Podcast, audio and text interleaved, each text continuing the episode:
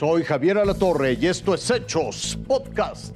Desaparecen 4 jóvenes en los límites entre Jalisco y Zacatecas. Esto es solo la punta del iceberg, dicen las autoridades. Buscan a una trabajadora doméstica acusada de robarse $1,000,000 de una caja fuerte. Aumentan los muertos por la tormenta invernal en Búfalo y sus alrededores. Ya son 37. La carretera Colotlán-Zacatecas se ha convertido en un escenario de múltiples desapariciones.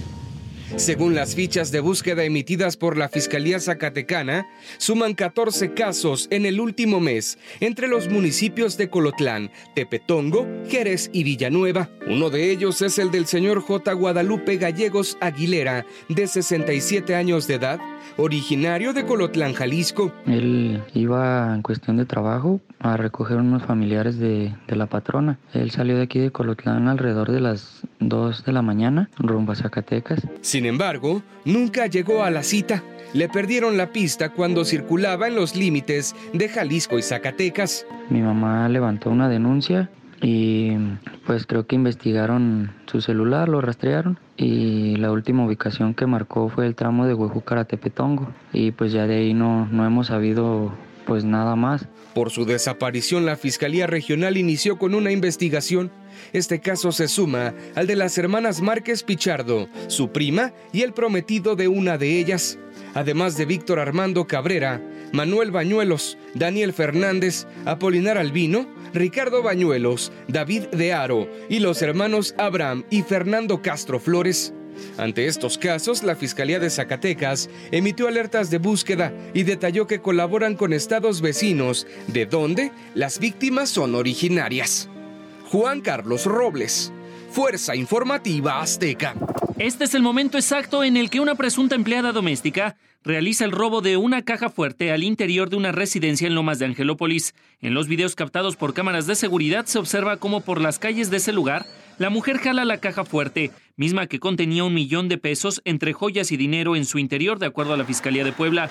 Los hechos se registraron en el clúster 444 y la presunta responsable habría salido por las vialidades de este residencial a plena luz del día. La presunta implicada fue señalada por los afectados como María Cristina N., quien ya es investigada por la Fiscalía Estatal.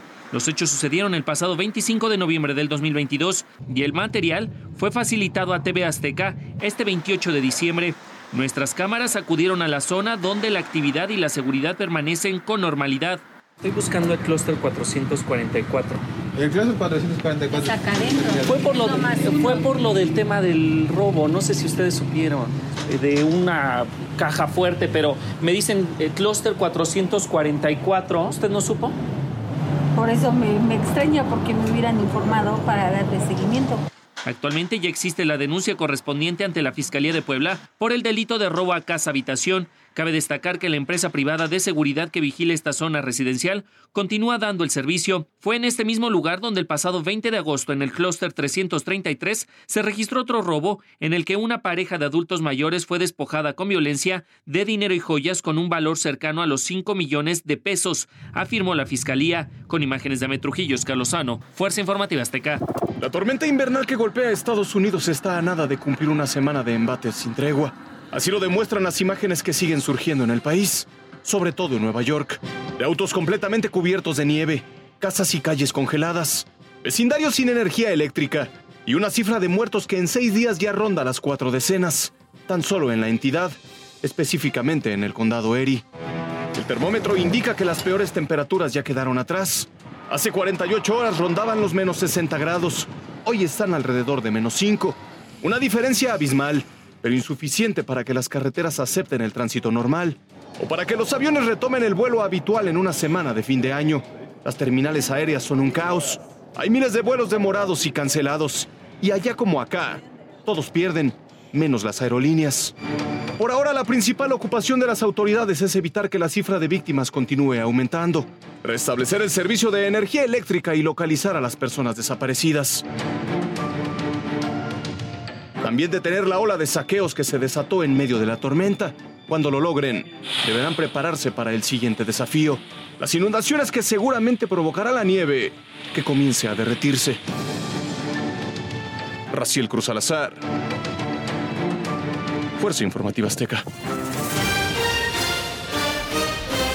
Hasta aquí las noticias, lo invitamos a seguir pendiente de los hechos.